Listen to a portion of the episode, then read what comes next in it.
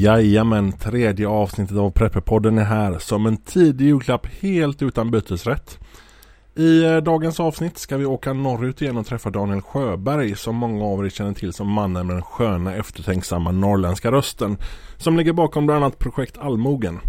I hans kök satt vi oss åt korv med bröd, följt av en underbart god äppelpaj förstås och pratade om krisberedskap och olika värden här i livet. Avsnittet spelades in när jag bara hade en mikrofon strax efter första avsnittet med urvaken och därför så använde jag även Daniels egna mick. Så ljudet från oss båda skiljer sig lite grann från varann eftersom vi satt på två sidor bordet där.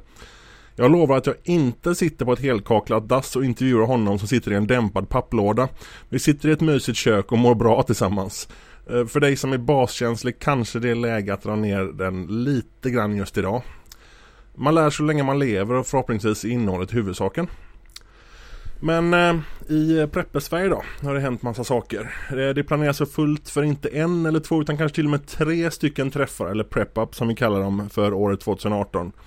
Den patriarkala klanfantiserande svenska prepperörelsen som har blivit kallade har utökats rejält med en hel del nya icke-ansikten eftersom vi är så jävla hemliga menar jag. Och det verkar onekligen som rätt många kvinnor har patriarkala klanfantasier med eftersom det blir fler och fler bland oss preppers. Anna-Maria Stavreberg har släppt sin bok Prepping, att hoppas på det bästa men att förbereda sig på det värsta. Jag är en av de preppers som hon intervjuar i boken. Och hon hörs och syns lite överallt i radio och tv just nu om både sin bok och om prepping som fenomen och vad, vad man gör och hur man gör och så vidare. Nu senast så var hon med i morgonpasset och snackade en bra stund. För dig som är ny på det här med prepping, eller för dig som vill ge bort en utmärkt julklapp till någon som borde skaffa sig en krisberedskap, så kan jag verkligen rekommendera boken. Bra och lärorik läsning som finns, ja, där böcker finns helt enkelt. Eh, idag när jag spelar in det här måndag den fjärde december har V M A, eh, Hesa Fredrik, ljudit över vår vackra land. Och självklart var internet fullt av människor som undrar, vad är det som tutar? Eh, och så, nej det är ett krigslarm, ett flyglarm. Och människor som stöttar ett gäng idioter som tycker att V M A-testet ska överröstas av musik för att det är hemskt och kränkande eller fan vet egentligen bara att det låter. Det får inte låta som krig och sånt för det är krig, krig, krig. Vår eh, egen Preppe Limhamn har fått bra fart på sin business nu med hemmagjorda M R E-er, alltså en meal ready to eat, och hans nästintill patenterade kladdkaka på påse som numera även finns som glutenfri är en väldigt stor hit. Kolla in eh, Preppe Limhamn på Twitter eller Instagram eh, och beställ hem något gott välsmakande. Eh, jag har fått äran att prova några av produkterna. En test kommer på svenskpreppe punkt se inom snar framtid. Eh, det har dykt upp två nya bloggar om prepping, krisberedskap, självhushållning et cetera. Eh, dels är det sajten apkalypso punkt se som berättar om självhushållning på fritiden och alla tankar omkring det och ja, kopplat till det. Även en hel del roligt om människor i stort. Eh, vår egen kaninkokerskan som har tagit de första trevande stegen på sin blogg och den når du på kaninkokerskans med s på slutet .wordpress punkt com. Ja, eh, nytt för det här avsnittet förutom min lilla så här eh, flummiga nyhetsintroduktion här. Det är att vi har en tävling tillsammans med kriseck punkt se där vi lottar ut ett Sawyer Mini vattenfilter till en lycklig vinnare. Extremt portabla vattenfilter kan man faktiskt inte ha nog många av, särskilt om man inte har något alls. Lyssna efter intervjun hur det bär åt för att tävla. Vi har även ett nytt mål på Patreon. Just nu är vi uppe i femtiofem dollar per avsnitt och om vi lyckas nå hundra dollar per avsnitt så blir det ett avsnitt ungefär varannan vecka istället för ett i månaden. Ramla in på patreon punkt com, det är patreon.com slash preppepodden och gör ditt bästa för att det ska bli så vet jag. Ehm, ja, då kör vi väl igång då va?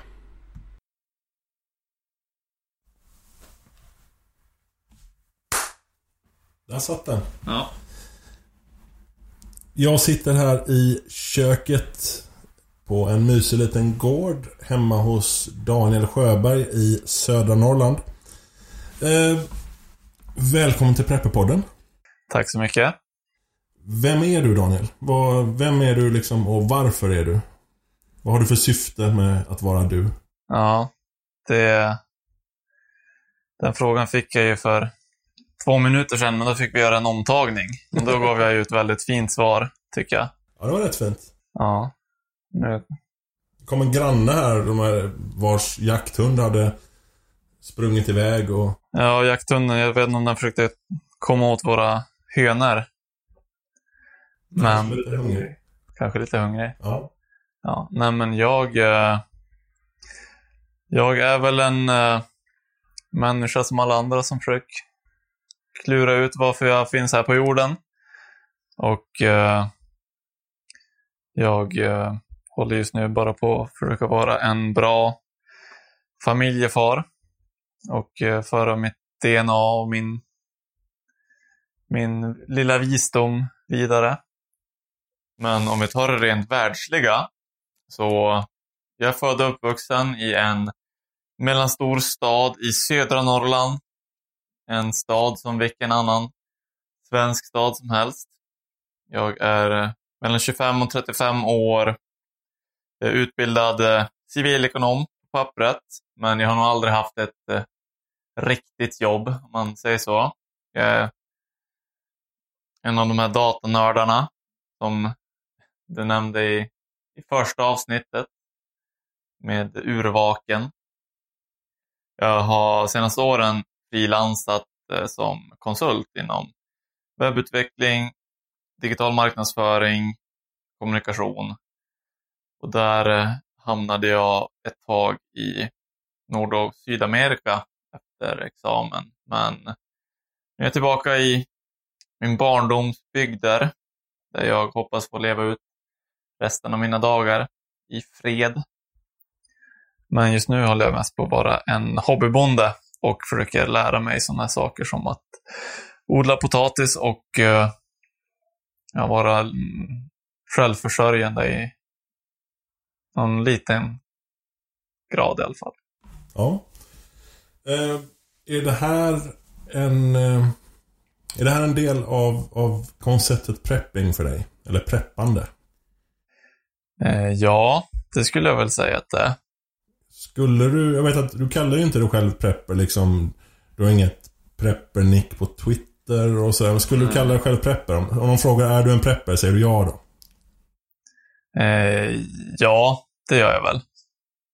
Jag, jag identifierar mig väl inte... Det finns ju så mycket etiketter idag som man kan eh, ja, sätta på andra, sätta på sig själv. Men eh, jag försöker väl undvika det så mycket det går. För det är ju ändå... Det finns mycket förutfattade meningar om, jag säger prepping till exempel. Jag gillar... ja, oh, oh ja, oh ja, verkligen. Ja. Även bland prepper ska jag säga. Ja. Jag gillar att använda ordet... Eh, krisberedskap istället. Mm. Det känns mer... Det där tycker jag är lite svårt för, alltså, jag kallar mig själv prepper för att då kan folk enkelt placera mig i ett fack. Och dessutom så kommer jag antagligen anses som en viss procent galen idiot. Mm. Vilket jag är rätt nöjd med, för att hålla sig folk lite på avstånd. Men, men det är svårt att säga att man håller på med, man är en krisberedskapare eller hemberedskapare. Jo, så är det ju. Det är lite, lite bekvämt att kalla sig prepper, tror jag. Men, men jag vet ju att du är ju en prepper. Mm. Jämfört med andra preppers. Ja. Och det är ju det här, det är ju lite därför vi finns, för att få ta tillbaka ordet prepper. Det är inte bara liksom skjutgalna...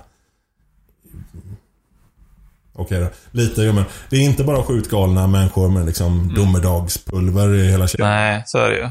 Jag... jag, jag...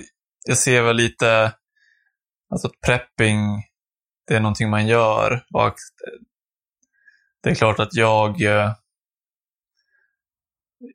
ja, målar om huset till exempel, men jag kallar mig inte primärt för en målare. Nej, men precis. Det är väl mer en del av ens livsstil och... Tycker du att det är en... en naturlig del av att vara självförsörjande i en modern värld, att även vara en konservknäppis liksom, en, en prepper som har konservburkar och lite sånt hemma? Ja, det, det tycker jag. Och det är ju, ju mer ju mer modern och eh, högteknologiskt samhället blir, desto mer ökar ju behovet av att faktiskt tänka på vad, vad händer om, om all den här tekniken slutar fungera. Mm. Jag ser här, vi sitter i ett kök och vi sitter i Norrland. Och jag är lite besviken på att jag ser ingen vedspis. Mm. Jo, det är jag med. Skäms du för det? Ja, alltså det lever ju inte upp till visionen jag har av hur jag vill att min gård ska vara. Jag har faktiskt en liten vedspis ute i laggården som väntar på att hamna i någon av stugorna här. Ja. Men det är alltid den här... Ja, det finns på min att göra-lista i alla fall. En diger lista är det. Ja, det är det. Verkligen. Jag alltid, vet du, när jag träffade Urvaken tidigare... Mm. Så han hade också en att göra-lista som heter duga. Och det var ju det här med tid och pengar och ännu mer tid som var problemet. Mm. um, Hur kom det sig att du... Jag vet att du har ju bott i städer innan. Du har bott utomlands, du har bott lite här och var. Mm. Hur kom det sig att du hamnade ut på landet? Var... Varför ville du ut på landet? Ja. Fick du, ett, fick du ett ryck av att vara hipster eller är, är, det, är det på riktigt liksom? Ja, de kallar det ju tar och bergare här uppe i södra Norrland. Det var ju, jag vet inte om det är någonstans utanför Sollefteå som under den här gröna vågen. Då var det någon gäng som flyttade ut till, om det heter tar och berg. Det var ju sån här hippie, hippie kollektiv. Så... Det är de som brukar kalla mig för en tarobergare nu då. Jaha, okay. Men, nej, men för mig, jag var ju... Jag ville ju försöka hitta någon typ av eh, livskvalitet och eh, mening med livet som stärker sig bortom ja, men att eh, jobba hela dagarna och se på tv hela kvällarna. Idol. Idol. Melodifestivalen. Nej, men sen så jag växte upp i en vanlig villa villaområde. En sån här villagetto. Villagetto, ja. Grannen tio meter bort och ja. Papporna står igen för prylar och gräsklippare, grillar och så vidare. Ja, båtar och... Men eh, jag vill ju när jag själv fick eh, jag bilda familj och så där så tänkte jag att nej, men jag vill att mina barn ska få växa upp nära naturen på landet. Eh, Sen vill jag ju ha djur också. Jag har ju höns nu, men det finns ju planer på att skaffa några får också så småningom. Sen har du ju faktiskt ett par hundar och ett jo. Par katter också. Ja. Det är ju också djur. Men de, de, de, de är mer gosiga, de är inte så stor nytta. Nej, precis. Så därför hamnade jag här ute på, på landet. Finns det någonting du saknar med att bo i en storstad? Eller en större stad ska jag säga. Bredband. Bredband. Ja, men fiber. Jag såg en skylt här nere. Det är på gång. Det är på gång. Eh, hur mycket har... fiber som helst hit ut. Ja, de har grävt ner fiber nu i sommar. Så nästa år kanske de kopplar in det. Mm. Då, då blir det åka av. Ja, är det ändå du saknar med en större stad? Ja. Affärer, restauranger, folkliv? Nej, jag håller mig borta från, från sånt. från, från folk. Ja. ja. Uh, var, jag vet att du har planterat lite några fruktträd här nere på, på läggdan. Mm. Och läggda betyder sluttande äng för er som inte kan norrländska. Uh, uh, ja, så uh, har du är det en del i större planer på att, på att bli mer självförsörjande och ha ännu mer liksom gött och plocka här hemma och så? Jo, det är ju. Jag har ju väl varit väldigt eh, insatt eller vad säger man, såld på den här idén med permakultur. Mm. Det står ju för eh, permanent, permanent kultur, vilket eh, eh, är ett område där man försöker utforska hur vi människor kan leva här på jorden utan att förstöra den helt för framtida generationer. Jag har också märkt att permakultur handlar ganska... Det, jag tycker det verkar väldigt trevligt eftersom det är ofta så att man slipper mycket av jobbet själv. Mm. För man låter naturen jobba åt den. Mm. Och att man stilla har minst tre funktioner för allting som görs i stort sett. Mm. till exempel då, höns är en, en bra grund i permakultur som de ger ägg, de ger kött och de ger gödsel. Det är de här tre, tre grejerna som höns gör. Eh, vill du utöka eh, gårdens permakultur, alltså funktionalitet om man ska kalla det, eh, framöver? Vill du... Ja, jo det vill jag ju. Vill du bli mycket, mycket mer självförsörjande eller vill du bli lite självförsörjande? Jag vill väl bli så, så mycket man kan med så, få, med så lite budget som möjligt. Mm. Och det är just den här systemaspekten i permakultur som jag lockades av. Förklara den. Men just det här att, jag menar, att få en systematisk angreppsvinkel på till exempel matproduktion eller säg vatten, vattenförsörjning. Just nu så får jag vatten ur en kran här, men om, ja, det händer ju minst ett par gånger per år här ute att eh, det blir någon läcka eller det blir någonting stopp så att eh, det inte kommer vatten ur kranen. Har du kommunalt vatten här? Ja.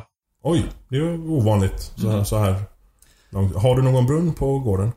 Eh, jo, det har jag. Men den är ju ganska säsongsbetonad. Mm. Det är ju mitt i sommaren så nu är det en väldigt gammal brunn som man skulle kunna förbättra. Så att det blir alltså mer vatten i den. Men den är ändå att den, det blir väldigt dåligt tryck på sommaren. Okej. Ja. Men just att eh, det är ju väldigt eh, centraliserad infrastruktur som vi lever med idag, med allt ifrån vatten till matförsörjning och eh, transport och sånt där. Och jag gillar att kolla mer på decentraliserade lösningar och system. Till exempel istället för att eh, ditt vatten ska pumpas inifrån stan, från några reningskraftverk, ut genom massa ledningar, kilometerlånga ledningar. Eh, om du kan ha en brunn på gården eller samla regnvatten från taket till, till exempel. Så att man kan få ett slutet system på gården som är mycket mer eh, resilient mot störningar och sånt där. Ja, precis. Jag vet inte om det plockas upp av, av eh, mikrofoner här, men vi har en tupp som glatt förkunnar att den är bäst på att få ligga här ute. Eh, eller om nu tuppar gör någon, någon gal. Men, eh, ja, då får han ligga mycket i så fall. Ja, det är väldigt, det är väldigt trevligt att höra den här. Ja. Eh, Kommer du, alltså du säger, men så mycket budgeten tillåter, kommer du försöka bygga upp liksom utan någon budget alls? Det vill säga lite här, lite där, as we go liksom. Ja, det är ju, det är klart att om jag hade tillgång till mer pengar så skulle jag ju definitivt investera så mycket som möjligt i att göra mig mer självförsörjande och så. Men det är ju det här att en del av Jag skulle säga en del av eh, prepping-tänket är också att eh, undvika och sätta dig i skuld så mycket som möjligt. Ja, precis. För då blir det ju väldigt beroende av både ekonomin och eh, ja, räntan och så vidare. Det är väl, det är faktiskt lite på permakultur också, att man gärna lite Kajsa-vargare, även om man nu inte mm. har hetat, kallats Kajsa och även om man inte har sagt det här man tagit vad man haver så... Att man eh, utnyttjar befintlig infrastruktur och sånt mm. där. Att man försöker göra saker utan, jo, utan större budget och utan större satsningar. Ja. Det, jag följer ju en eh, som kanske några av som lyssnar på den här podden är bekant med i Värmland. Som heter Ridgedale Permaculture. Det är ett väldigt trevligt ställe. Ja, du kanske har varit där. Jag har inte varit där men jag har mm. lä- läst mycket och sett mycket och, och hört mycket. Ja. Och han är ju, jag vet inte hur han gör det, men han lyckas hitta så många gratis eh, prylar. Eller inte prylar, men alltså byggmaterial, eh, träflis. Han, har, han lyckades hitta några eh, stora skottsäkra fönster från en gammal polisstation som lades ner som han byggde om till ett så stort, jättefint eh, växthus. Och just sånt där att eh, kunna hitta... Ja, men hitta gratis resurser från olika... Ja, det, är, det är ganska smart med, med den typen av å- återbruk. Mm. Det finns ju eh, både bortskänkes punkt se och bara en sökning på bortskänkes på Blocket. Det är mm. det jag gärna har koll på efter att jag hörde om, om killen som kör lastbil i Umeå normalt, han bor i Umeå men jobbar i Stockholm, och varje gång han ska ta upp lastbilen någon gång i månaden till Umeå så ringer han alla längs med E fyra som skänker bort någonting, och så kan han hämta det. Mm. Så det de inte har skänkt bort till bättre behövande, ja, det mesta går att elda med. Särskilt om man bor ute på landet. Mm. Det är inte så många som klagar på att det kanske ryker lite väl mycket av en soffas stoppning och så. Men där, alltså, det finns ju enormt intressanta saker på, man kan hitta på bortskänkes på nätet. Det var ju någon som skänkte bort en, en hästensäng, fem sex år gammal, hundrafyrtio säng. Den annonsen togs ner ganska fort. Den gick ju, det är ju, alltså, man ska ju faktiskt utnyttja det här köp- och släng-samhället. Mm, ja, som, ja. som andra andra är dumma nog att, att leva efter. Mm. Vad, vad, vad tror du om, om tio år här, när din, din, din dotter är ton, snart tonåring, och det är antagligen en två, tre knodda till här, tror jag väl. Ja, om man har Om man har tur. Ja, då får det ligga i. Ja. Ja, eh, du vet ju att det är liksom, det är barn gillar det att skaffa. Ja. Och vad tror du om gården här om, om tio år? Vad, hur långt har du kommit då? Jobbar du heltid då? Med, med det du gör idag? Eller har du gått ner i tid? Och... Nej, men förhoppningsvis har jag väl gått ner i tid.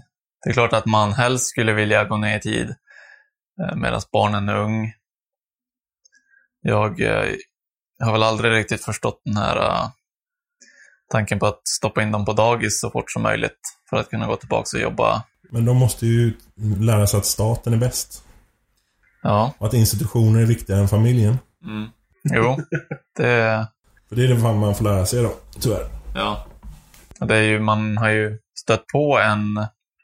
Det är ju inte främst staten som, som ger påtryckningar och kanske kolla lite snett på en, utan det är ju ens eh, bekantskapskrets, för alla har ju vuxit upp med det här att eh, men barnen ska in i skolan och de ska lära sig att bli ja, goda medborgare och så vidare så fort som möjligt, för att annars eh, hamnar de på efterkälken och blir asociala och sånt där, så sånt som du och jag. Så sitter de där efter trettio år och spela in någon prepperpodd. Ja, precis. Så kan vi inte ha det. Nej, det går hemskt. Eh, tror du att du har eh, en rik och varierad permakulturgård här om tio år? Mm, ja, det tror jag. Någonting som du skulle kunna liksom visa upp som exempel på så här funkar permakultur, om det kommer några glada tyskar eller så? Ja, jag, eh, det är väl någon typ av ambition. Sen har jag märkt att när man är När man är helt ensam med en sån här gård, så tar det, det tar längre tid. Man får ha lite längre tidsperspektiv. Men samtidigt så har jag börjat tänka mer och mer i termer av generationer istället för att eh... få klart allt på en gång. Ja, precis. Eftersom det egentligen är helt fel tänk. Mm. Eftersom det är så man gör inne, mm. de, inne i människobyn liksom. Ja. Det är väl just det också som jag... som vi kanske kommer gå in lite mer på sen om vi pratar lite om projekt Allmogen, att eh, vi har ju förlorat väldigt mycket kunskap som förut. Ja, men det är som att nu måste vi börja om från början. Säg om jag ska börja odla potatis eller lära mig ha djur och så vidare. Alltså det var ju som någonting helt självklart och naturligt som man fick med sig med modersmjölken nästan förut. Men så här finns det inte ens en hage längre. Nej, precis. Just det här som att, ja, men att man lever som i, i symbios med naturen, att man överlever på det man odlar från naturen. Det var ju som system som funnits här i Norden. Ja, har vi varit bönder här i femtusen år? Men hur många... många bönder finns kvar i Sverige idag. Det är några få. Vi har en här inne i ja, fem kilometer bort i byn som är storbonde, som har alla, ja, han arrenderar den här marken här utanför också. Så en bonde på ja, inom ett par kvadratkilometer. Ja, ja det är ju alltså, det var väl att det fanns väl ingen ekonomisk eh, försvarbarhet när, när folk inte längre var självförsörjande utan de var mm. tvungna att och liksom ha karriärer och betala massa för skit de inte egentligen behöver, så fanns det inte ekonomisk möjlighet att längre ha ett litet bruk, när du kunde bara ha ett stort lantbruk om du skulle ha någonting. Det är, det är lite sorgligt faktiskt. Ja, det tycker jag. Det är väl just det att det är klart att jag har ju också vunnit ganska mycket eftersom jag kunde köpa den här gården som har en laggård. De lämnade kvar alla verktyg, alla, alltså det är klart de lämnade inte en traktor vilket hade varit fint, men de lämnar mycket andra alltså, saker som hör hemma på en gård. Mm. Och, eh, det är inte helt, helt tomt här för dig. Nej, och hade man behövt köp, köpt allt det här nytt, alltså den här laggården hade väl gått på, jag vet inte, men jag hade fått skuldsätta mig ganska rejält om jag hade börjat från noll här. Ja, jag skulle kunna tro att en sån byggnad idag går på ungefär vad du gav för hela, mm. hela stället. Det är, en, det är en rejäl laggård, den är fin. Den är en mysig liten bullerbykänsla får man titta på den. Mm. Nej, men just det här att eh, jag börjar ju inte från noll, men jag har ändå ganska mycket att komma ikapp för att eh, komma upp på den nivån som ja, men, tre generationer sedan var på, på den här gården. Ja. Är, är din fru och du helt överens liksom vilken nivå av eh, vad ska man säga, lantliv och vilken nivå av moderniteter och vilken nivå alltså, av barnuppfostran kontra allt det här? Är ja, överens på... vi är ganska överens.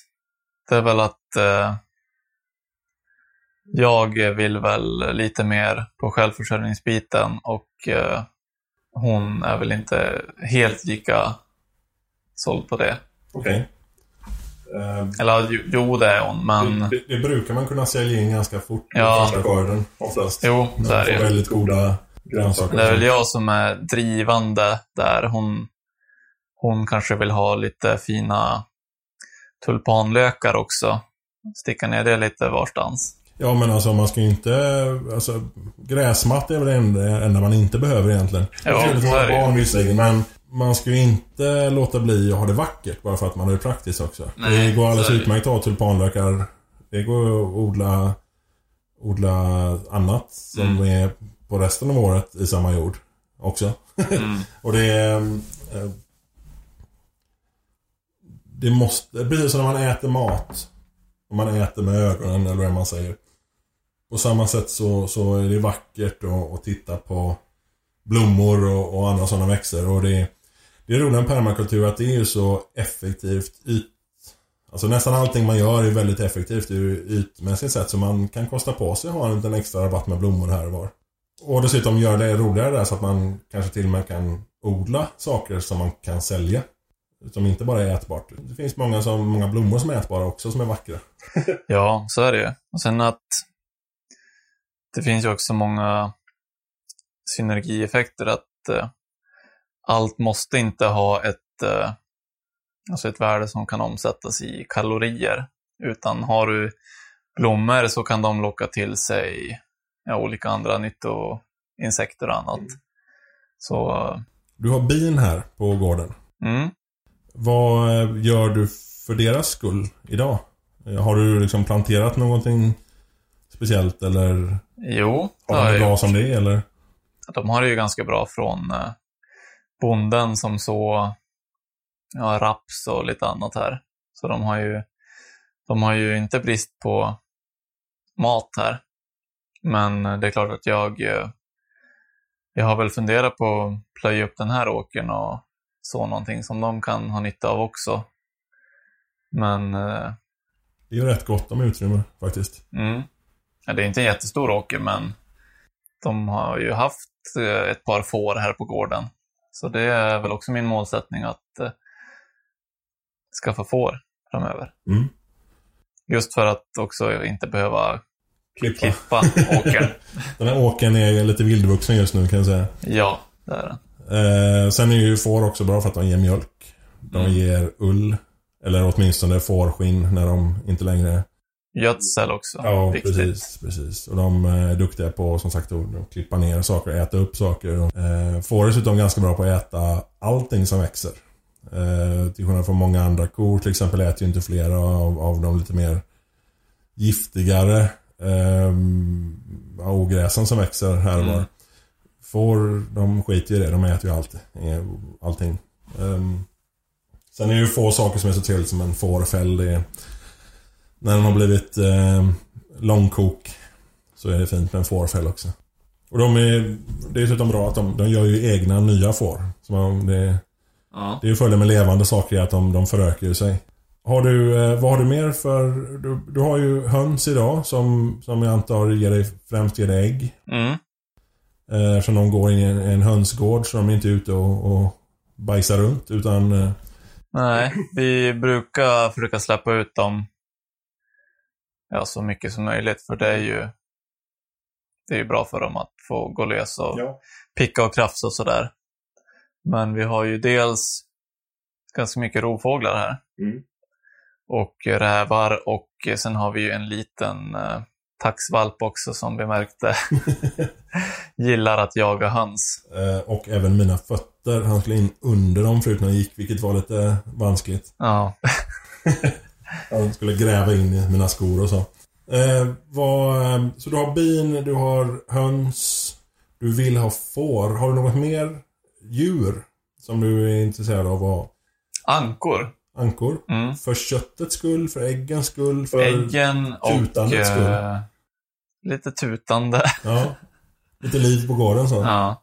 Men sen vet jag att söderut då, då har de ju anker för eh, sniglar. Mm. För att de går runt och äter upp sniglar som annars skulle äta upp trädgårdslandet.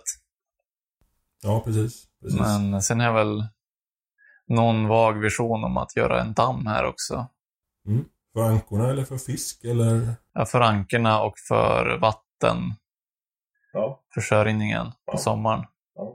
För bevattning och... Mm. och... Just nu då vattnar jag ju trädgården med kommunalt vatten. Mm. Och det är ju... Det känns lite dumt när man... Ja, det, det, det är som att eh, klockan tickar ju, eller mätaren tickar. Precis. Eh, har du några andra djur du har funderat på? Kaniner för mat, eller... Eh, ja, jag... Eh, fler hundar? Jag har en vän i Värmland som skaffade kaniner i sommar. Alltså som köttkaniner då. Mm. Gotlandskaniner har han. Och det visst... Eh, jag vet inte om det var en av få kaninsorter som bara kan alltså klara sig helt på att äta gräs. Mm, alltså beta? Ja, beta ja. på åkern eller någonting. Och han har ju sådana här mobila, eh, mobila ja, små hem åt dem då, som han drar runt på åkern och kan flytta varje dag, så de ja. får fräscht gräs. Ja, det är väldigt bra. Det är ju väldigt populärt inom permakultur. Sådana här chicksaws och... Eh...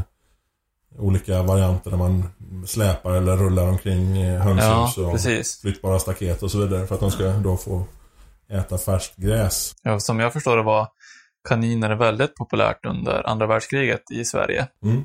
Att det fanns alltså... Ja, det är ju knappt någon idag som har kaniner för kött. Jag vet inte, jag tror att jag aldrig har ätit kanin. Okej, okay, det har jag. Det är väldigt gott. Det precis. finns en fara med det. Du kan ju få som kallad proteinförgiftning om du äter bara kanin. Mm. Det vill säga, du måste komplettera kanin med fett.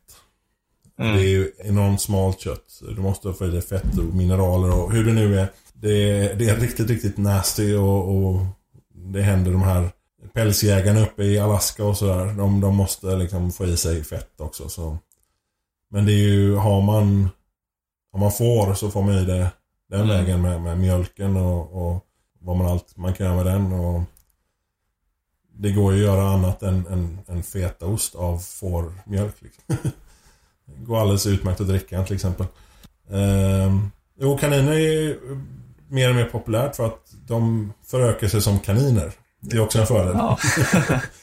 och, och det är faktiskt alltså antingen får du äta, då får du ta dem när de är fem sex veckor, då har de fortfarande möra.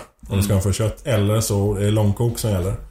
Men en, en riktigt god gryta, en sånt, och bubblat i många timmar, alltså det är otroligt mört och fint kött då. Mm. Så det... Ja, sen just att det är ju det är mindre avskräckande än tanken på att skaffa en ko till exempel.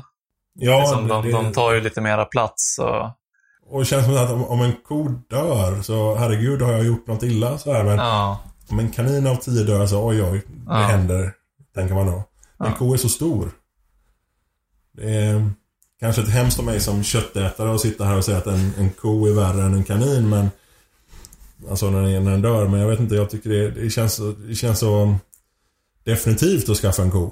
Ehm, och dyrt. Kaniner är liksom många och ofta och de, ja, de, det är bra, det är lätt att, att rotera. Mm.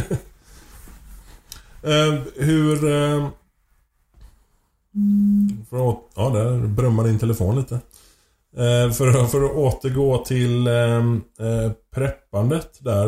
Eh, skulle du säga att du är... Eh, hur, hur länge uppskattar du att... Alltså, om eh, skiten träffar fläkten imorgon. Mm. Du har ingen ström, du har, du har det du har hemma och så vidare. Hur länge klarar du det för din, din familj matmässigt? Som det är idag. Ja, det, det borde vara en enkel fråga. Jag borde ha koll på hur mycket mat jag har hemma. Har du varit Men, dålig på att inventera? Jo, det har jag varit. Men vi skulle ju klara oss ett par månader. Mm. Det låter som en ganska vettig början om inte annat. Men det är just det att... att... Sen innan man har letat sig längst bak i skafferiet då kan det vara mer än några månader också. Ja. Det vet jag inte. Men jag skulle ändå säga att maten skulle ju väldigt snabbt bli enformig. Ja, den blir... Det skulle bli mycket pasta. Och... Mycket kyckling. Ja.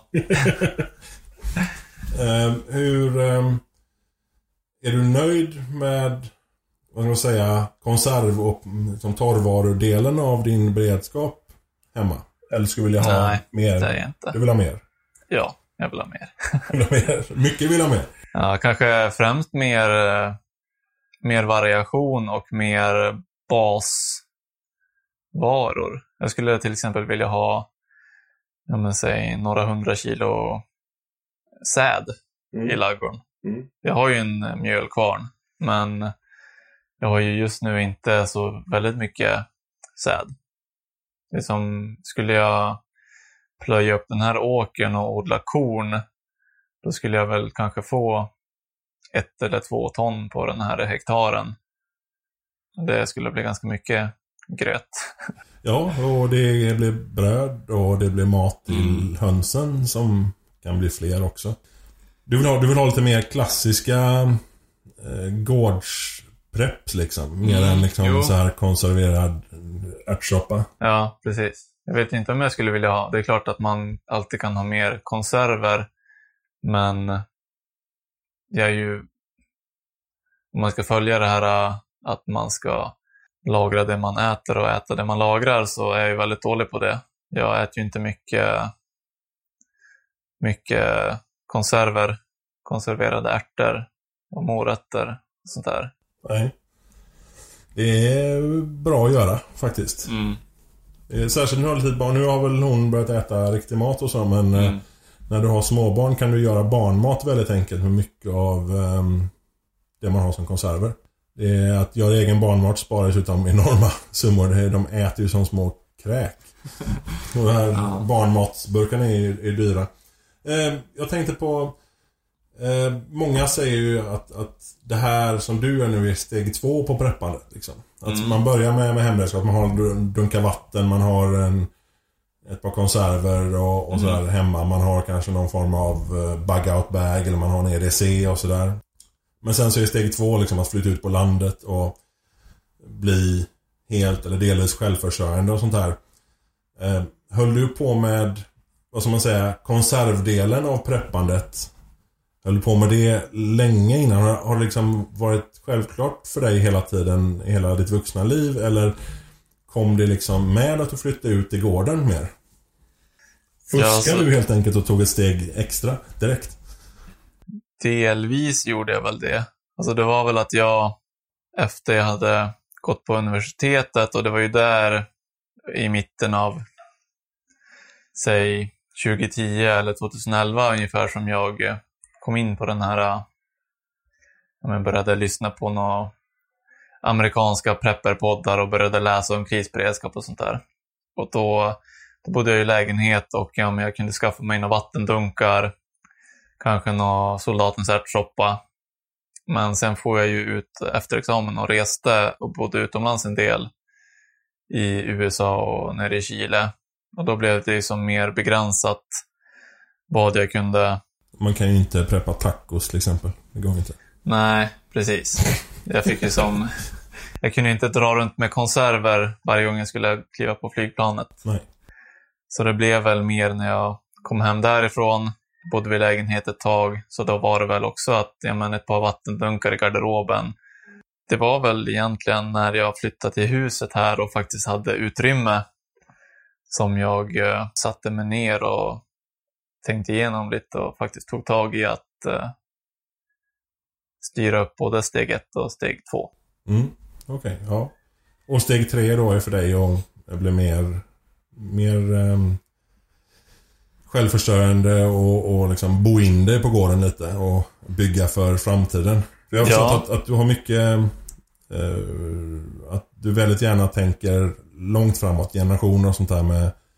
Och, ja, så steg tre, det vore väl att jag sitter här på altanen som inte är byggd än, men som jag ska bygga, och sen har jag barnen står och lagar mat och barnbarnen springer omkring i trädgården. Så att jag inte blir undanskuffad på något och neddrogad på något statligt eh, ålderdomshem. Nej, det... som många blir idag, tyvärr.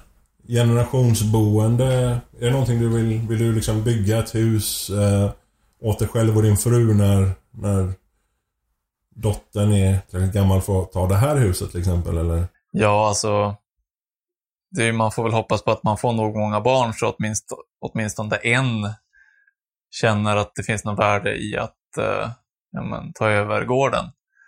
Och det är ju klart att jag jag kan mycket väl tänka mig att eh, leva här mina sista dagar istället för att leva ja, i den socialiserade åldervården. Mm. Eh, tycker du det är viktigt att barnen ser sig om i världen och, eller testar på det här med storstadsliv och sånt innan de slår sig ner, eller, eller vill du liksom försöka få dem att, att nej, du ska bo här. Du ska nej, alltså... sitta ute på landet och hålla käft och vara norrlänning på riktigt. Nej, nog tror jag det finns ett värde i att eh, vidga sina perspektiv. Och jag märkte ju det särskilt när jag bodde, har bott utomlands och sett eh, vilka skithåll det finns i världen, så uppskattar man det man har här hemma väldigt mycket mer. Mm. Liksom jag bor ju i en, ja, men i en mellanstor svensk stad som man tyckte var världens tråkigaste stad när man växte upp. Men nu ser man ju, man har fått lite perspektiv och uppskattar den väldigt mycket mer. Tror du det har med åldern att göra, att man blir gammal och vis, eller är det bara att man, man hittar liksom tillbaka till lite äldre ideal och blir så som man har lovat att man aldrig skulle bli? Mycket har det nog med åldern att göra också, att man mognar lite. Skulle du vilja ha någonting av din resa hit med utlandsboende och så? Skulle du ha någonting ogjort? Skulle någonting du kunde varit utan? Eller har det allt liksom lett fram till den du är idag och den, den platsen du är på livet idag? I livet? På, ja, i livet. Ja, nej, jag skulle nog säga att uh, jag, uh, jag ångrar ju ingenting. Och jag anser att uh, jag resan har ju lett mig dit jag är idag. Så om man ändrar på resan, då kanske jag skulle sitta i en eh, liten trång etta i Stockholm istället. Och, eh, jobba med I T. Jobba med I T, ja.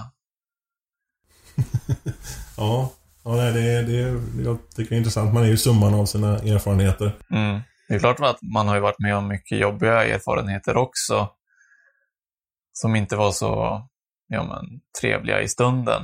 Men det har ju ändå format mina värderingar, mina tankar och mina ideal. Mm.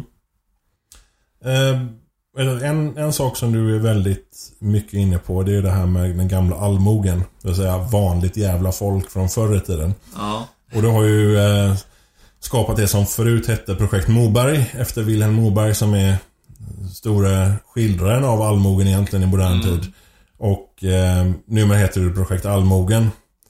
Eh, jättespännande projekt att följa. Eh, jag är en, en sån där som, som stödjer ekonomiskt. För jag tycker det är, det är värt. Liksom. Det, det finns några roliga projekt och då ska man stödja det, för att då kommer det vidare. Um, så, um, det tackar jag för. Ja, eh, du kan väl egentligen så att börja med att säga hur man stödjer det och varför det är viktigt att man stödjer det. Sen kan du berätta lite vad det är. Ja, man går in på allmogen punkt org snedstreck medlem. Och där kan du bli en stödmedlem till det här projektet. Du kan stötta med tjugofem, femtio, hundra eller varför inte tusen kronor i månaden. Vill du stötta med tio tusen i månaden så kan jag ordna det också. Du går med på det alltså? Jag går med på det. Kan man, om man avskyr onlinebetalningar och, och sådana här spår som myndigheterna kan följa... Mm. Du kan stötta... Kan man skicka silver? Du kan skicka silver också. Ett par silvermynt. Sån här... Ett ounce silvermynt accepteras i betalning. Du kan betala kontant. Och jag kan väl berätta lite om projektet och varför jag tycker att det är viktigt. Projekt Allmogen drivs av en övertygelse att vi kan och att vi måste lära av det förflutna. Och att det finns ett enormt värde i att hålla våran historia och minnet av våra förfäder levande. Enkelt förklarat, då är målet med det här projektet att bevara och levandegöra den svenska allmogens frihetliga historia. Och när jag säger frihetlig historia, då menar jag inte kungarnas, svenska statens eller krigens historia, som är den historia man i hög grad fått lära sig i skolan. Utan jag pratar om de vanliga människornas historia. Vanligt jävla folk, som man säger. Och deras strävan efter fred, frihet och lycka genom seklerna. Men vi kan väl börja med det som kanske är det mest intressanta för den här publiken i Preppepodden. Och det tycker jag är de, alla de praktiska aspekterna ur vår historia. Alltså hur våra förfäder har levt och överlevt här uppe i den karga Norden genom årtusendena. Hur de byggde sina hus, vad de odlade, vad de åt under årets alla säsonger. Hur de levde på skogen och naturen. Hur de jagade och fiskade. Hur de firade sina högtider. Och eh, hittade någon form av mening i den här tillvaron. I det här hårda livet.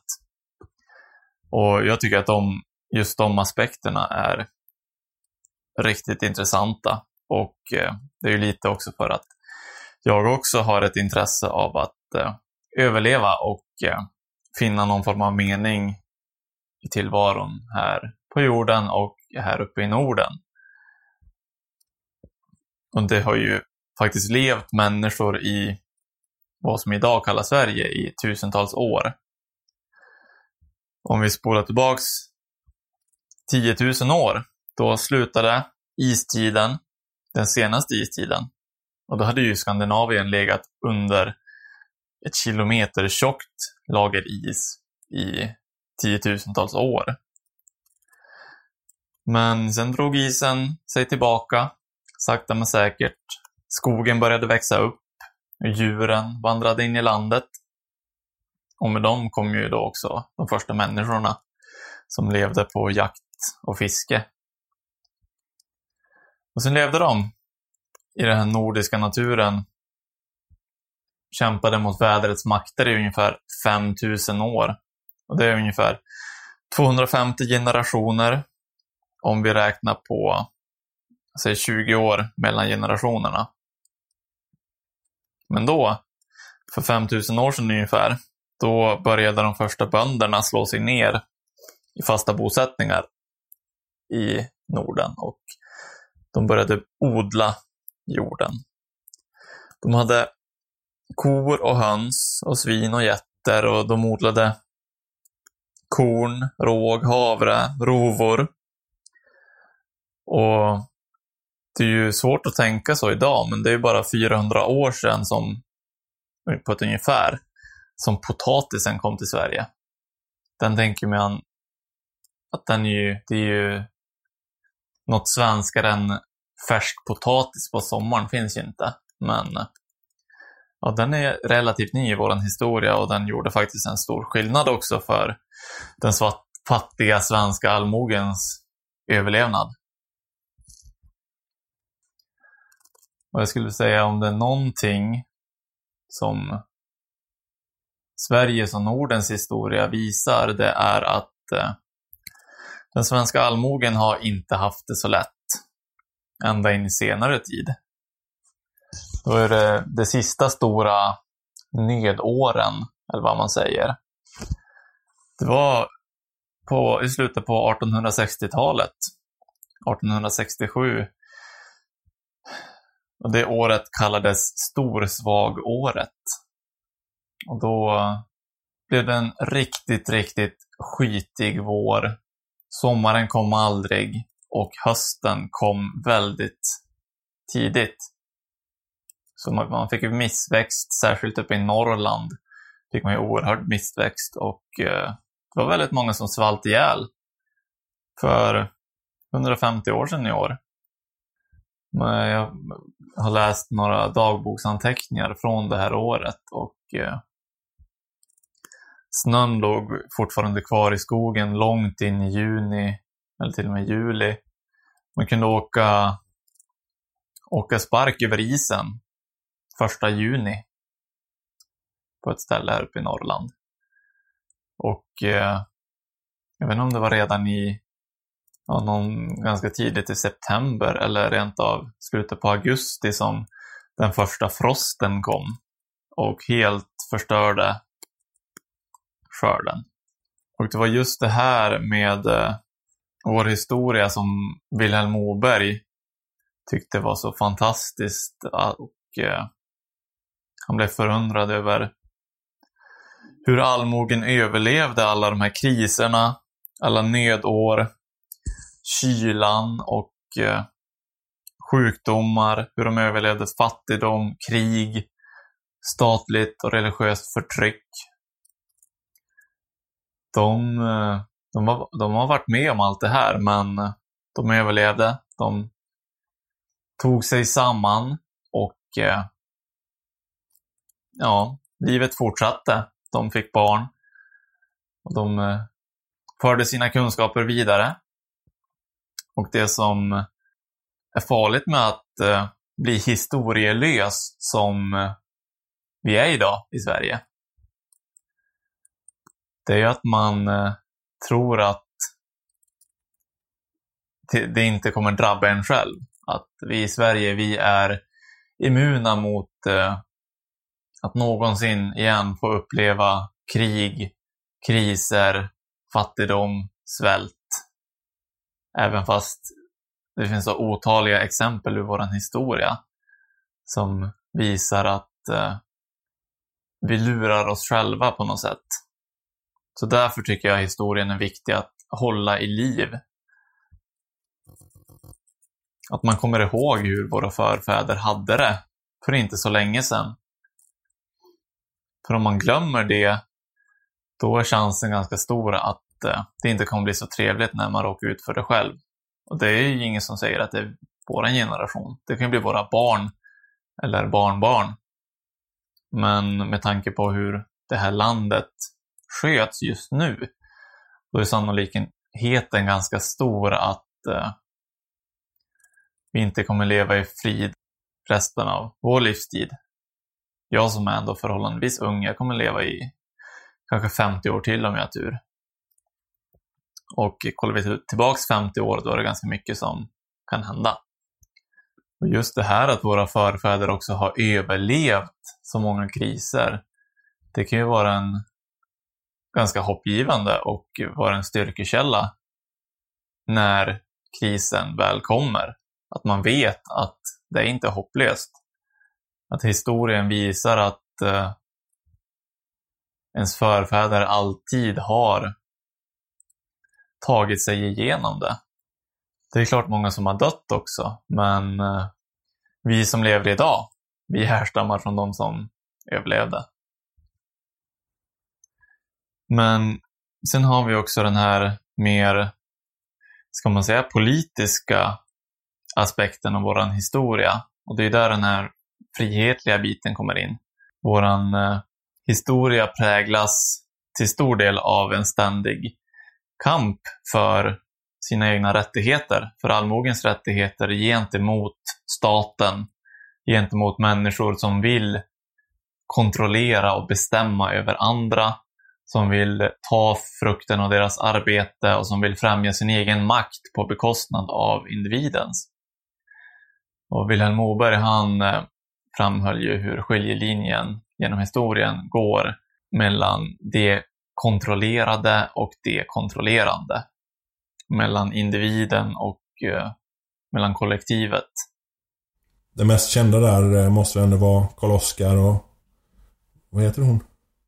Kristina. Kristina, ja, som inte tyar längre och så vidare.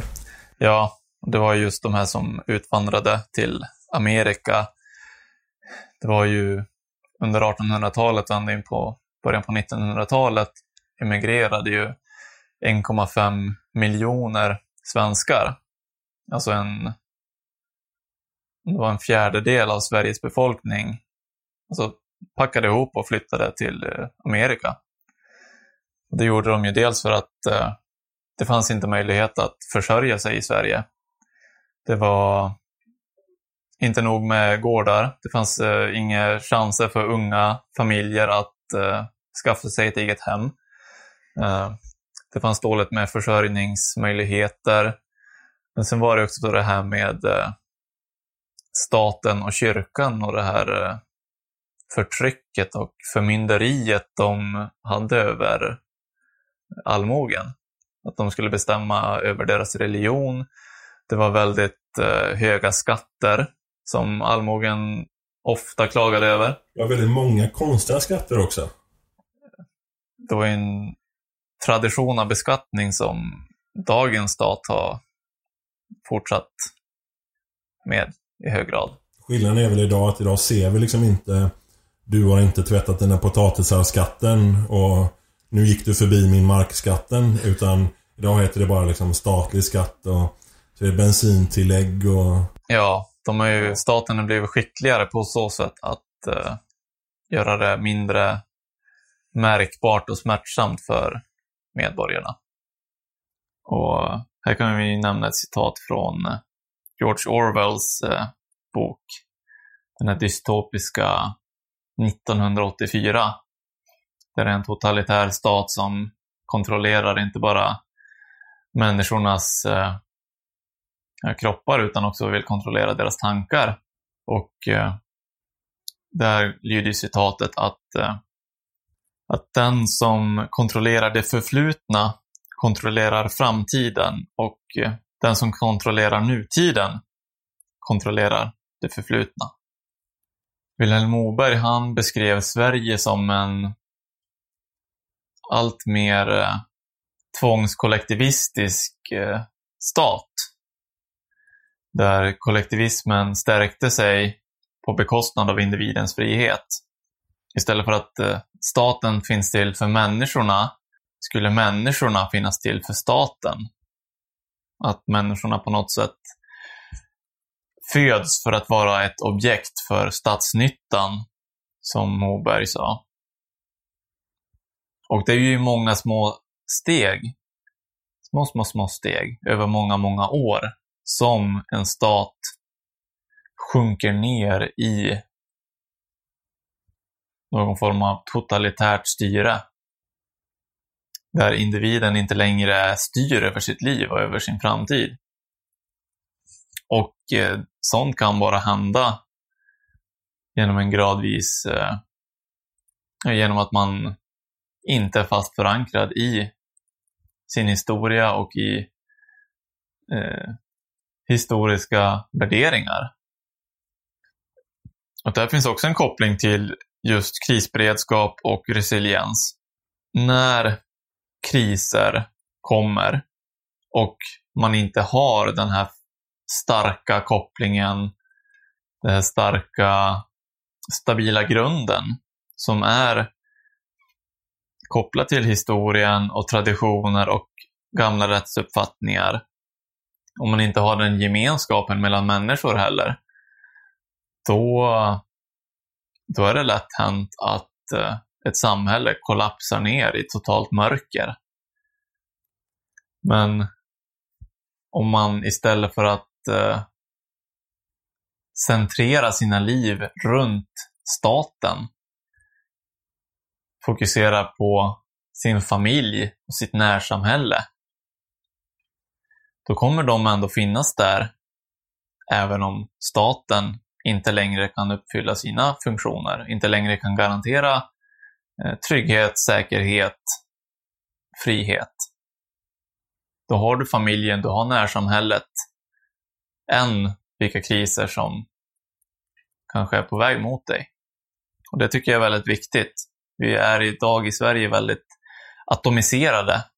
Och eh, det är som att ingen behöver ingen, men alla behöver staten. Lite så är det.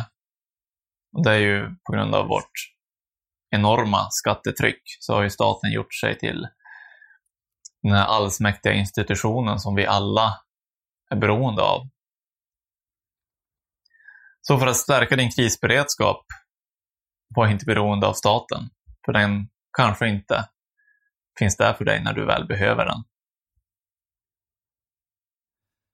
Men hur eh, varför tycker du att allmogens historia är intressant för ja, vanligt jävla folk idag? De som liksom inte sitter på fina krogen i Stockholm och heter från snoppenstrålar och lever i sus och dus, utan ja. De som är arbetare och vanligt jävla folk. Alltså jag, för, för mig så har jag ju tänkt mycket på ja, men vad, vad är meningen med, med livet och vad fan, vad fan finns vi här för? Och det finns ju faktiskt andra tidigare generationer som också har tänkt precis samma frågor. Om precis alla möjliga frågor som vi ställer oss idag.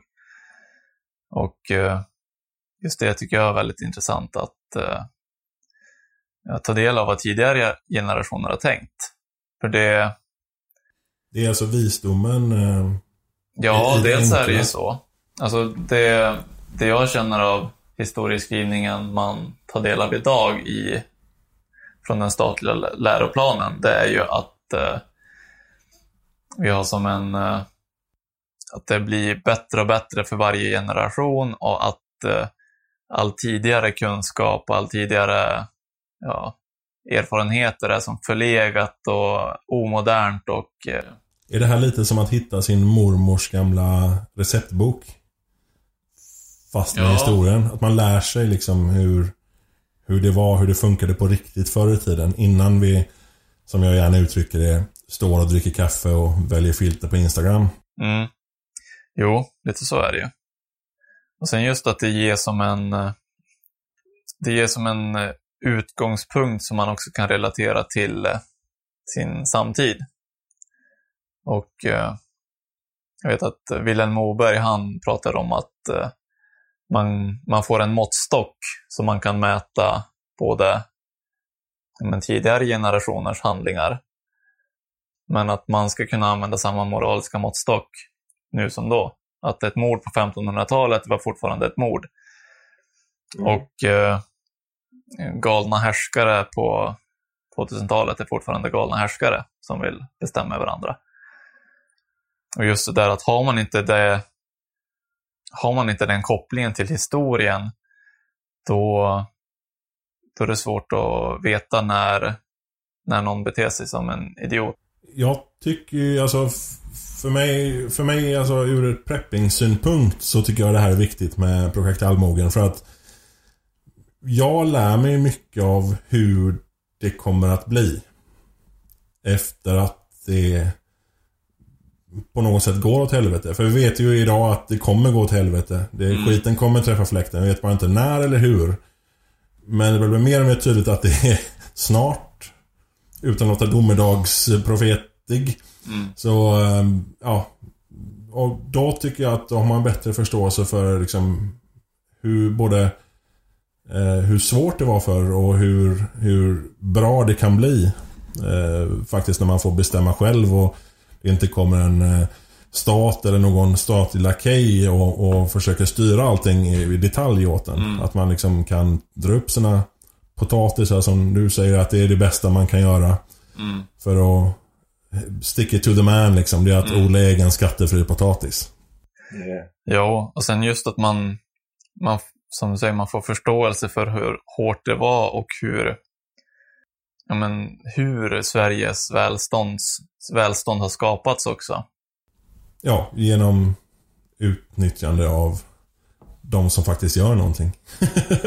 Alltså det, det är ju alltså har statens välstånd skapats. Ja, ja precis, precis. Och det är ju, man, man märker ju tydligt att, att idag finns det ju rätt få som gör, skapar ett välstånd. Idag är ju välstånd bara pengar. Det är ju det, är ju det viktigaste. Pengar är jätteviktigt. Eh, papperslappar som staten har sagt att de är värda så här mycket.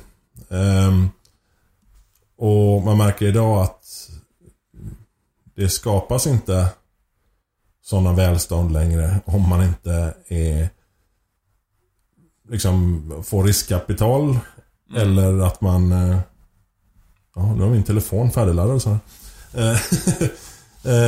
Eller att man man liksom man tänker på, på Spotify, Skype och så vidare så här, som köps för femton fantasiljoner av Microsoft och så här som man liksom inte har en aning, man kan inte relatera till det alls. Mm. Man kan förstå att storbonden Petter har att han sitter på tvåhundra mille, det kan man förstå för att han har, han har byggt upp det här själv. Mm. Jag tycker det, det finns nästan inget mellanting idag.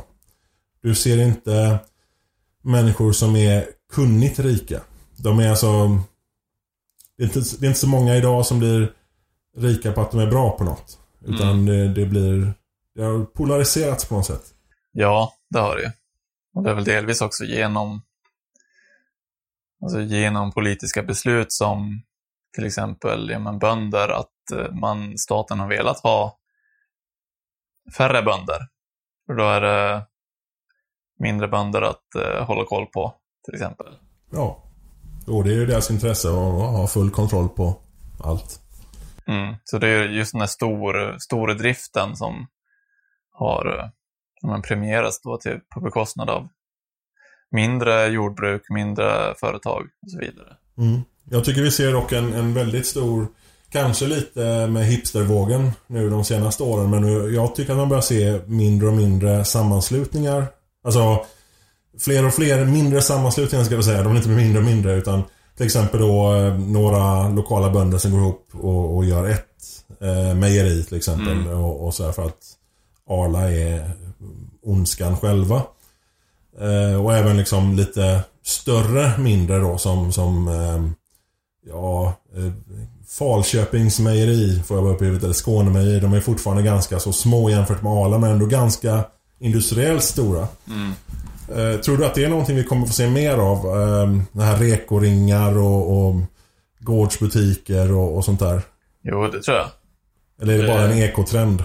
Nej, jag tror att mer och mer också det man hör om om Sveriges eh, un- undermåliga livsmedelsförsörjning. Mm. Alltså att eh, Sverige har noll procent. Vi skulle i princip svälta ihjäl i den, alltså en, en stor kris. Ja. Och just det att premiera lokala bönder, det tror jag vi kommer se mer av. Det ser man ju också många kommuner som tar beslut att ja, men, en viss del av allt vi köper till skolor och så vidare, det ska vara lokalproducerat. Mm.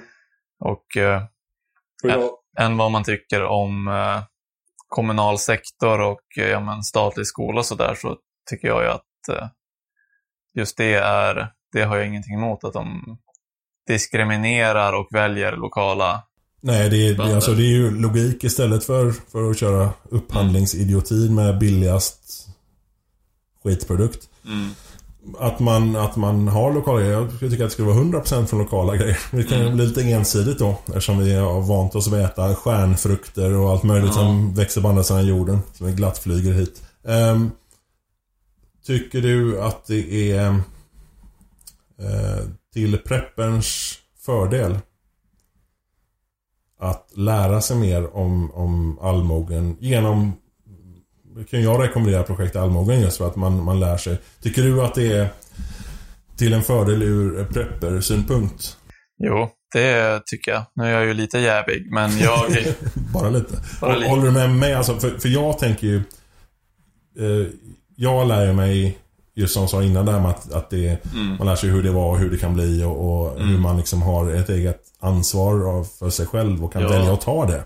Jo, och just den här historien som...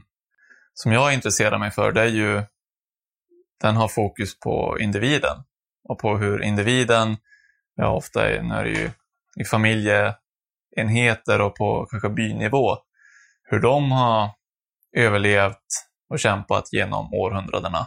Mm. Och det är ju just det här egna ansvaret som varit väldigt, väldigt starkt i Sverige, i Norden, för annars skulle de inte ha överlevt. Ja, nej, det, det är helt sant. För landsbygden, precis som idag, har ju mångt och mycket lämnat åt sitt eget öde. Mm. Från statens sätt, förutom när de vill ha någonting från den, mm. förstås. Men g- ganska mycket liksom, infrastruktur och sånt har ju legat mm. efter, precis som idag. Mm. Det är ju inget nytt att, att Stockholm skiter i landsbygden. Det har bara blivit ännu mer uppenbart med Södermalmsboende miljöpartister som mm. vill förbjuda busslinjer och allt vad det är. De vill göra biltrafik, höja allt och nej till allt och ingen bro och så vidare. Mm. Mm. Men det här med att ta, ta eget ansvar, då, då kommer jag genast över på och att Stockholm skiter i resten av oss. Mm. Kommer jag över på Trygghetsfrämjandet, som är ett eh, lite nyare projekt som ja. du och några till har dragit igång. Mm. Som presenterades första gången på eh, Freedom Fest i maj, var det väl i år. Mm, i, eh, precis. I år, alltså tjugo sjutton. Jag vet ju faktiskt inte när, när det här kommer sändas. När jag säger i år menar jag alltså tjugo sjutton. Det är, just nu så är det september. Det är september, va? Mm. Ja, slutet av september tjugo sjutton just nu. Så i år eh, var det i maj på Freedom Fest mm. i Stockholm. eh, vad, är, vad är Trygghetsfrämjandet? Och varför, varför finns ni? Ja, Trygghetsfrämjandet, det är ett relativt nystartat initiativ som uppmuntrar, inspirerar och eh, hjälper folk att eh, ta mer eget ansvar för sin trygghet, för sin säkerhet i sin hembygd, sitt närområde. Och där ingår ju också att ta mer eget ansvar för sin krisberedskap. Och vi är ju som sagt fortfarande i startgroparna, skulle jag säga, och, eh, och man kan ju säga att vi sakta men säkert håller på att jobba med att bygga upp den här organisationen och bygga upp den här kunskapsbanken för folk att använda. Och det, det är väl som en plattform för att utforska olika sätt att ta tillbaka det här ansvaret för sin trygghet som många tror ligger på staten nu. Men det blir ju allt mer tydligt att staten inte förvaltar det förtroendet så väl. Nej, precis. Jag vet ju själv, jag har ringt polisen några gånger eh, när jag har sett någon som kört uppenbarligen skitfull. Mm. Och får hela tiden svaret att det finns ingen bil. Men vad bra! Så det mm. är fritt framför alla kriminella inom tio mils avstånd. Ja, eller att jag... Den bilen är tjugo mil bort i Dorotea eller någonting. Jag läste ju häromdagen att eh, i södra Lappland där, där räcker det med en polisbil på trettio tusen invånare nattetid, hade de konstaterat då. Det är alltså en yta som Danmark. Ja, precis. Och sen att ja, men våldtäktsutredningar, de läggs på hög. Ja, det var någon trettonårig flicka som blev våldtagen efter en månad, eller om det var två månader. Då ringde en journalist till polisen och frågade hur det gick med utredningen. Då är Joakim Lamotte, va? Ja, precis. Ja, ganska, ganska jobbig människa, men det måste säga var ett väldigt intressant eh, man, samtal. Man, ja. han, han såg helt ställd ut. Han verkar inte fatta hur att det var så jävla illa som det var. Nej. Och det var, polisen, de visste ju vem den misstänkte var. Men de hade alltså inte efter en, två månader ens, ens förhört den här misstänkte. Men sen har vi också det här med ökade inbrott. Och om du får ett inbrott idag, då räkna inte med att få, få någon hjälp. Räkna inte med att få ersättning från, försä- från någon försäkring. Jag har hört från en, det var, en vän som fick inbrott här nu i sommar. De hade stulit verktyg och annat. Kanske till ett värde av tjugo tusen.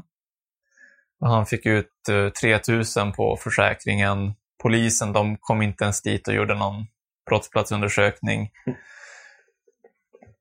Så det gäller att, eh,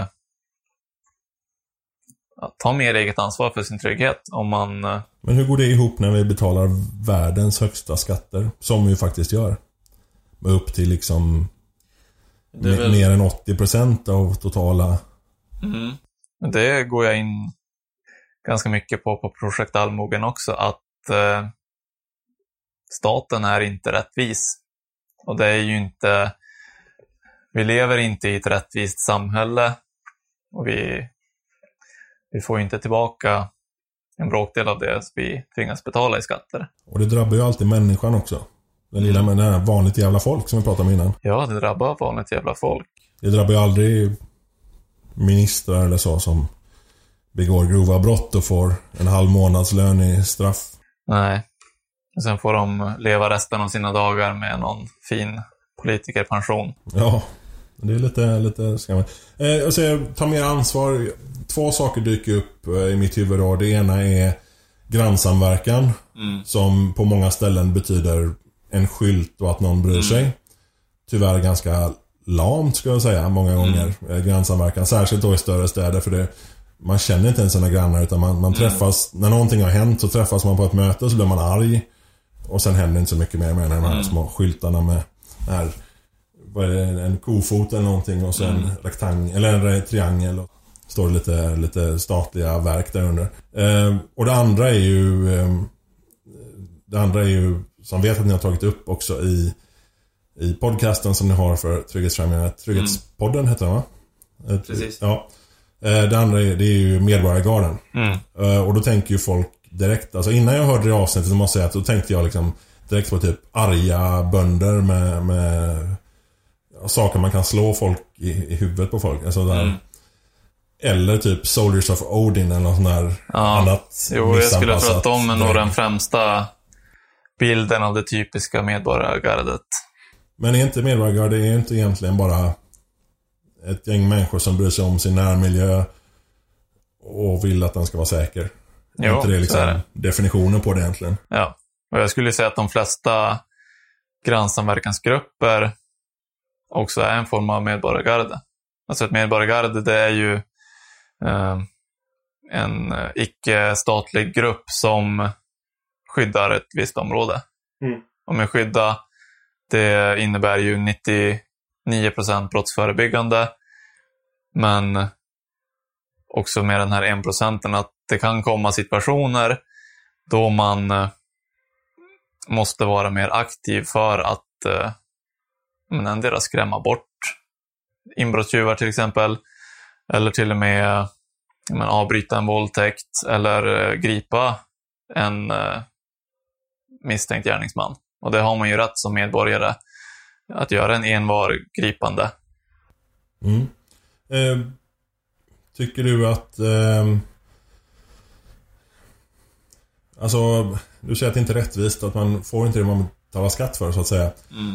Eh, vem tycker du ska finansiera alltså alla typer av medborgare, där man säger liksom från mm. från några typ arga grannar till till Soldiers of Odin. Sen ska man försöka få kommunalt bidrag för det. Gillar du bidrag? Nej, det, det gör jag. Men du har ju betalat inte. Skatt för att du ska kunna få bidrag. För chilla, organiserat och allt för det. Ja, så är det. Ska man inte utnyttja det man som man ändå har betalt för det? Eller får man ta en moralisk ståndpunkt där och säga fuck you bidrag? Ja, alltså jag har väl tagit den ståndpunkten att jag vill inte, jag tar inte emot någon bidrag. Men du tar gärna emot donationer från privatpersoner, för att då är det en frivillig donation direkt mm. till dig utan statens inblandning. Ja, är det korrekt? Precis. Ja. Ja. Det är en ganska bra moralisk ståndpunkt tycker jag. Um, men om då ett, ett medborgare i någon form uh, sitter och, och ja, de har något specifikt då, som de här något ställe som har råkat ut för ett gäng våldtäkter eller ett gäng inbrott eller sådär. Um, ska de ut och patrullera eller liksom vad, vad är vad är det bästa sättet man kan? Ska man tända fler lampor? Ska man eh, ja, så det finns klubba ju... ner folk med påk? Järnrör har jag hört. Ja, järnrör är, är, är, är politiskt ja. Bra. Nej, alltså det främsta när det kommer till sånt här, det skulle jag ju säga är lär känna dina grannar. Mm. Bygga upp ett kontaktnät. Vilket man inte gör idag, men man känner inte sina grannar. Nej. Nej, om man det inte bor i den här villa ghetto. Det är ju vi lever ju väldigt atomiserade liv idag. Att de här mellanmänskliga kontakterna, de är som de har luckrats upp steg för steg.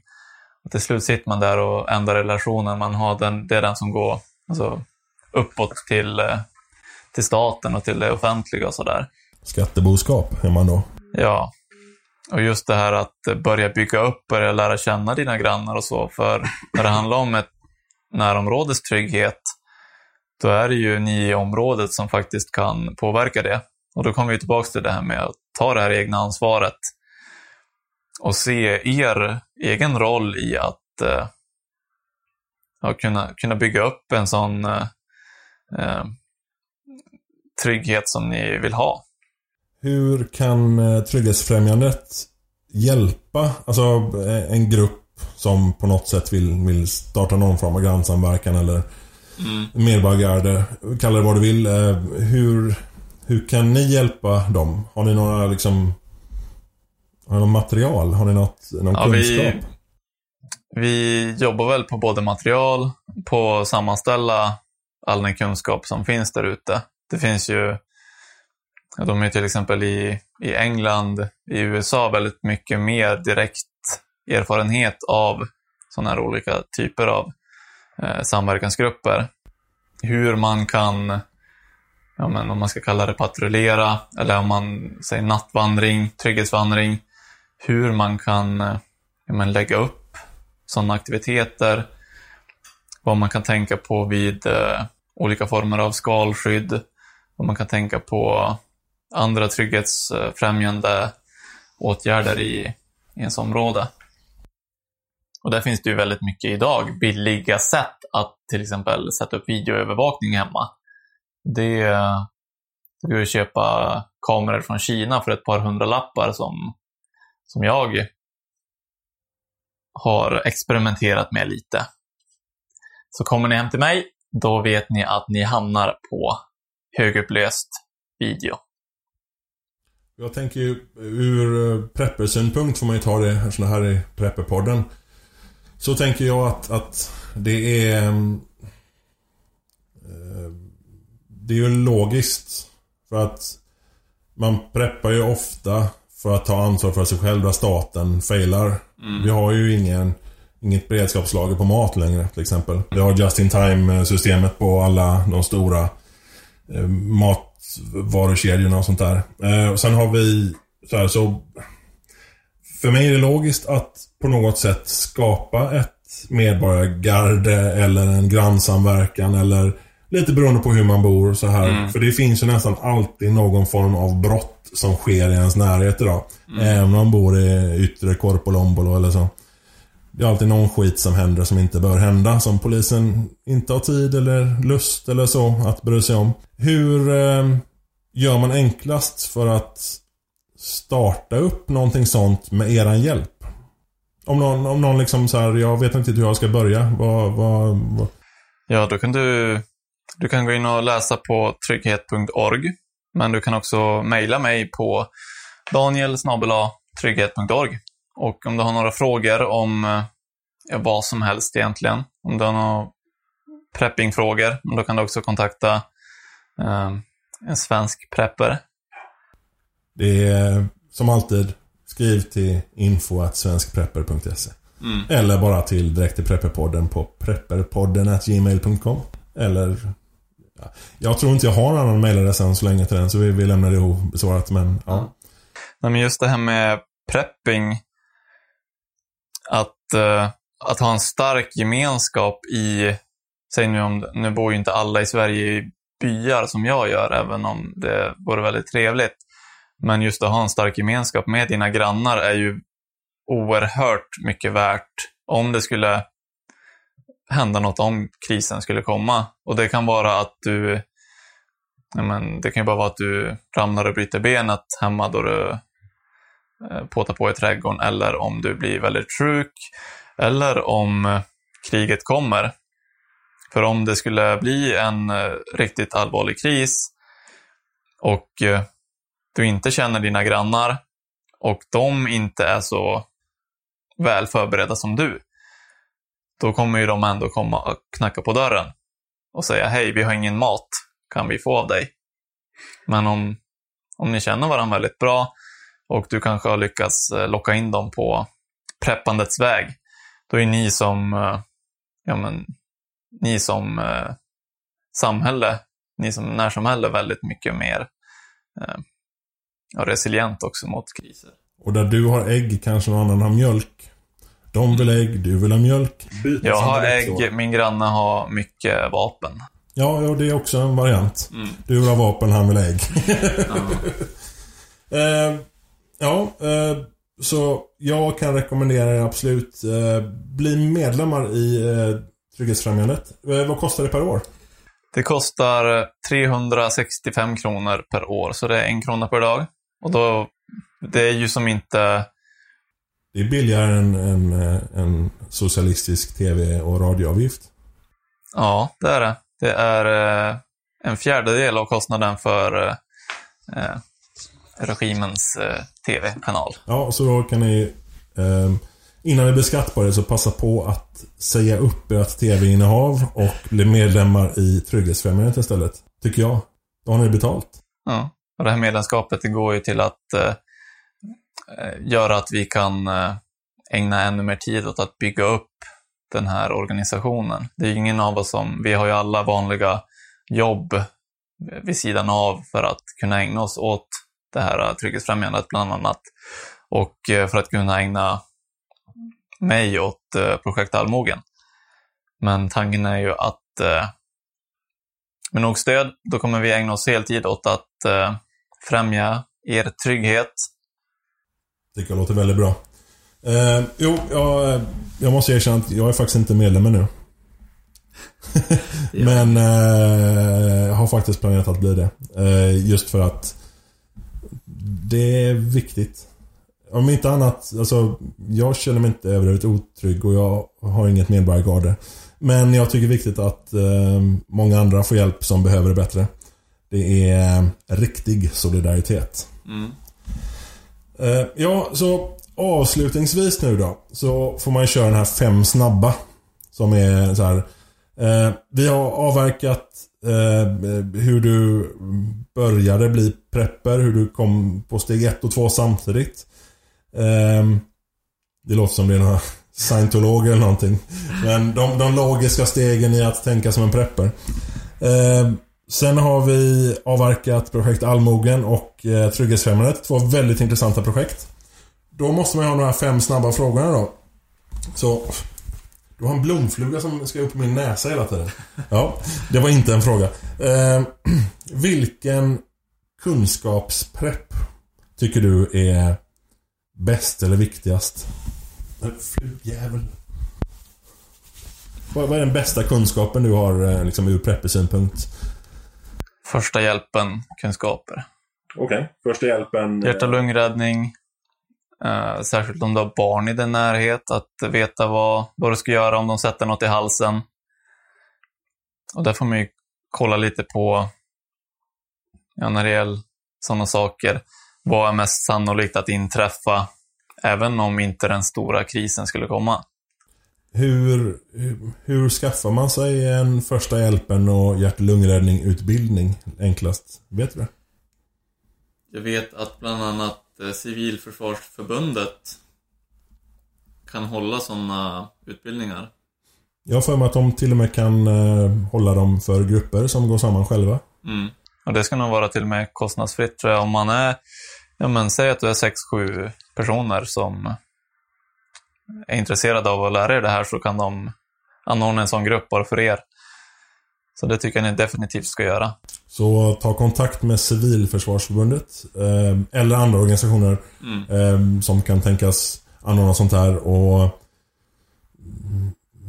get a clue. Helt enkelt, skaffa er en utbildning på det här.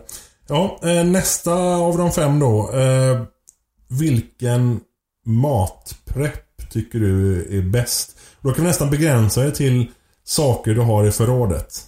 Alltså eh, mm. konservknäppis, prylar. Jag skulle säga potatis. Snackar vi, snackar vi färsk, levande potatis, eller snackar vi ja. preppotatis på burk? Potatis som man plockar upp ur jorden. Ja, hur förvarar du den för att den ska hålla? Jag förvarar den i sådana här nätsäckar som man kan köpa på granngården, som egentligen är för ved. Men jag har potatis i dem, sen hänger jag upp det i taket så att inte mössen ska... Är det, är det som här som är lite plastaktigt? Mm. Det är så här skitsvåra att få isär. Man ska dra isär dem för att ta ut veden. Ja, precis. Jag har tänkt att bygga någon riktig förvaring. Någon, bara några trälådor, så gammeldags, nere i matkällaren. Men just nu har jag dem i sådana vedsäckar. Och det håller sig bra, det är ingen som växer eller möglar eller ruttnar? Eller... Ja, det, är, det kommer alltid vara en del som möglar, men då får man som gå och plocka bort det under vintern. Mm. Men det håller fint ända in på nästa och du sommar. Lägger, du lägger dem bara potatis i säcken, inget mer? Mm. Ja, okej. Okay. Det är ju jättebra. Vi ser, ja, nu, nu ringer förstås hans telefon här. Ja. Ehm, ska vi se här då... Ehm, bästa prylpreppen? Yxa. Yxa? Mm. Yxa. Har du någon, ha, någon speciell favorit? Ja, jag gillar ju Gränsfors bruksyxor. Ja, det är som eh, en, en av de få yxtillverkarna i Sverige idag som fortfarande gör det enligt gamla metoder. Vet du vad man får tag på dem någonstans? Ja, de går ju att köpa på de flesta... Ja, friluftsbutiker. Mm. Alltså okay. Naturkompaniet. Naturkompaniet är ofta dyrare än många andra ställen. Ja, är det handyxa eller är det sån här stor typ svinga mot zombies yxa eller liksom vad, vilken typ av yxa är din favorit? Jag har en klyvyxa, sen har jag en som heter lilla skogsyxan, tror jag. Mm. Den heter. Är de svindyra? Jag tror den går på åttahundra kronor kanske. Så den är väl relativt dyr jämfört med vetterlings som du... Jag tror att de säljs på Jula. Mm. Men en yxa håller ju också resten av livet. Mm. Och eh, jag tror säkert mitt barnbarn kommer ärva min yxa också. Kanske mm. måste skaffa, skaffa om den någon gång och slipa till den. Men den är definitivt värd pengarna. En bra pryl alltså. Mm. Eh, vad är ditt bästa råd till någon som ska börja preppa? Alltså tänkte att någon, någon är helt oförberedd. De kanske mm. har typ lite pasta och, och kanske någon extra burk med ärtor liksom hemma. De, mm. de, de, har, de handlar knappt mat. De, de vet ingenting om något. Börja, börja smått, men börja idag. Far på Biltema. Det betyder, det betyder åk, åk till eh, för er som inte är norrlänningar. Precis. Man är inte far till Biltema. Ja, far och köp vattendunkar om du inte har det. Vatten är ju det viktigaste, mest grundläggande som du behöver hemma. Varför är Biltema så bra? Ja, det vet jag inte. Jag har köpt mina på Coop. Men jag har hört, jag har hört att Biltema har bra dunkar. Ja. Men det är säkert samma tillverkare. Ja, det är, jag, jag tycker det är priset på dem. Okay. En femtiolapp för en tio liters dunk. Ja. Och större än så behöver man ju inte, för att mm. man vill inte dra sönder ryggen på tjugo liters dunkar. Nej, jag, började, jag köpte ju tjugofem liters dunkar, men jag insåg ju snabbt att ska man konka dem från matkällaren och upp, då vill man ha något mindre. Mm. Så nu köper jag tio liters dunkar. Så ditt råd är att börja smått. Mm. Man måste inte köpa ett halvår frystorkad mat det första man gör. Nej. Eh, börja smått, men börja nu. Nu ska börja preppa igår egentligen alltså. Mm. Eh, ja, eh, och sista då, de fem snabba. Vad, är, eh, vad, är, vad ska man undvika som nybörjare? Vad, vad ska man absolut inte göra? Vilket är det dummaste man kan göra som, som nybörjare på att preppa? Du ska inte köpa sex månaders frystorkat för alla dina pengar. Ja, okej. Ja, det, det, det sa du precis. Ja. Ja, man eh. kommer väldigt långt med en femhundring på Willys. Mm. Köpa basvaror. Men eh, som sagt, eh, börja smått och börja idag. Det är det viktigaste. Mm. Annars så kommer man ingen vart. Mm. Och du måste inte kalla dig prepper heller. Bara för att du köper vattendunkar och lite pasta. Men det är ganska coolt. Ja, precis. Ja, okej. Okay. Eh, här har vi suttit och pratat i eh, åttio minuter redan. Väldigt trevligt. Eh, från det här jättetrevliga köket så eh, har jag lite träsmak i rumpan nu och känner att jag behöver resa på mig. Mm. Så eh, tack så jättemycket för eh, intervjun.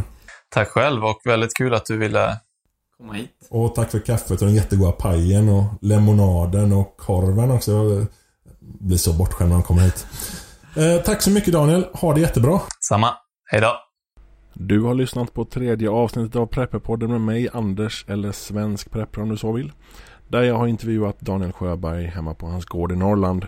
Och jag hoppas att du har haft en mysig stund med oss. Du vet väl om att du kan sponsra Preppepodden genom att gå in på patreon punkt com, det är patreon.com slash Preppepodden, eller tjoa på oss i D M på Twitter för PayPal eller Swish. Känner du att du inte vill eller kan lägga reda pengar så uppskattar vi självklart att du retweetar våra tweets, att du delar våra Facebook-poster och att du sprider vårt vackra evangelium. Så, det ni eh, förstås allihop har eh, väntat på, tävlingen. Kriseck låter en av er vinna ett Sawyer Mini vattenfilter som kan bli en fin, fin julklapp till någon annan, till, till dig själv om du är ett egoistiskt lag. Så.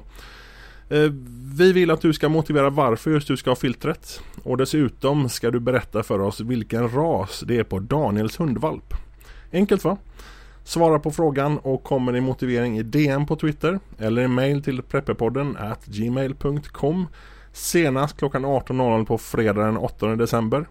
Om du postar ditt svar publikt på Twitter eller levererar med brevduva eller något annat så blir du givetvis diskad. Eftersom vi måste ju ändå kunna kräva att någon som vill vinna kan följa enkla instruktioner, eller hur?